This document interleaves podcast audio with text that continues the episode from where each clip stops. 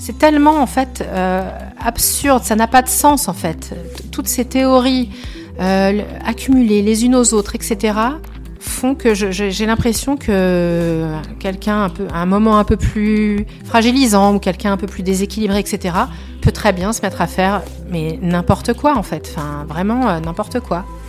Donc je, je, ne sais pas, moi je suis hyper inquiète parce que je suis, persuadée qu'il y a des gens qui peuvent devenir très violents. Eh, ouvrez les yeux juste, ouvrez un peu les yeux en fait. Des gogoles, peut-être des gogoles.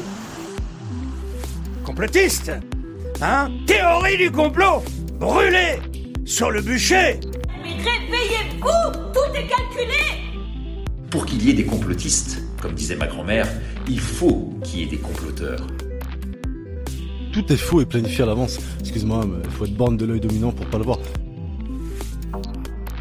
Alors là, euh, il me disait que j'étais vraiment un mouton, que j'étais vraiment, que j'avais plus de cerveau et que je faisais partie d'une expérience de manipulation de masse.